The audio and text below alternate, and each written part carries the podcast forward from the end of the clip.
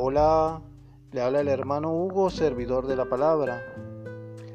Hoy, 15 de junio, quiero compartir con ustedes en ese encuentro a diario con Dios la parábola del que no perdonó a su compañero. Mateo 18 del 21 al 35. Entonces Pedro se acercó con esta pregunta. Señor, ¿Cuántas veces tengo que perdonar las ofensas de mi hermano? ¿Hasta siete veces? Jesús contestó, no te digo siete, sino setenta veces siete. Aprenda algo sobre el reino de los cielos.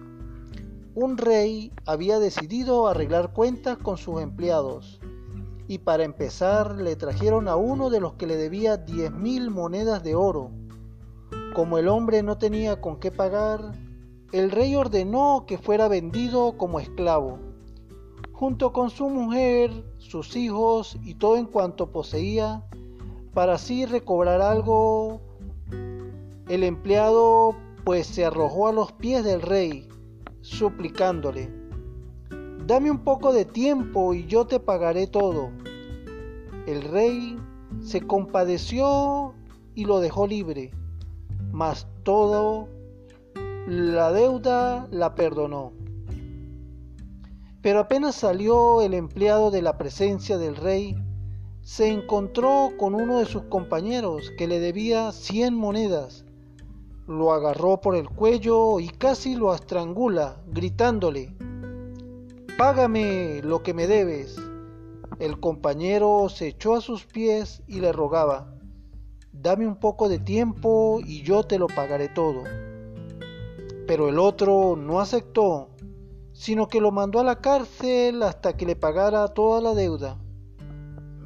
Los compañeros testigos de esta escena quedaron muy molestos y fueron a contárselo al Señor. Entonces el Señor hizo llamar y le dijo, Siervo miserable, ¿no te perdoné toda la deuda cuanto me lo suplicaste?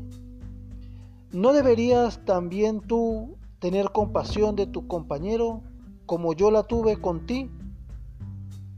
Y tanto se enojó el Señor que lo puso en manos de los verdugos hasta que pagara toda la deuda.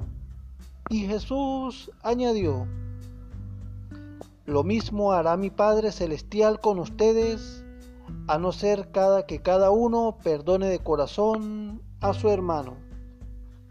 Queridos hermanos, en ese encuentro con Dios en esta parábola, a veces Jesús nos orienta, pues, y fíjese lo que nos dice. Con esa misma medida que midamos a los hermanos, nos medirá Dios a nosotros. No basta con perdonar, hay que perdonar de corazón, olvidando la injuria que nos hicieron, aunque no es necesario renunciar a lo que en justicia se nos debe. El que no perdona ya en este mundo será castigado a sí mismo. De él huye la alegría y la paz, y lo invade la amargura.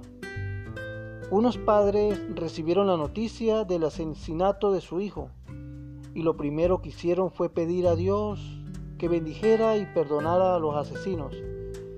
Bello ejemplo evangélico. Así perdona Dios a los asesinos de su hijo, los pecadores.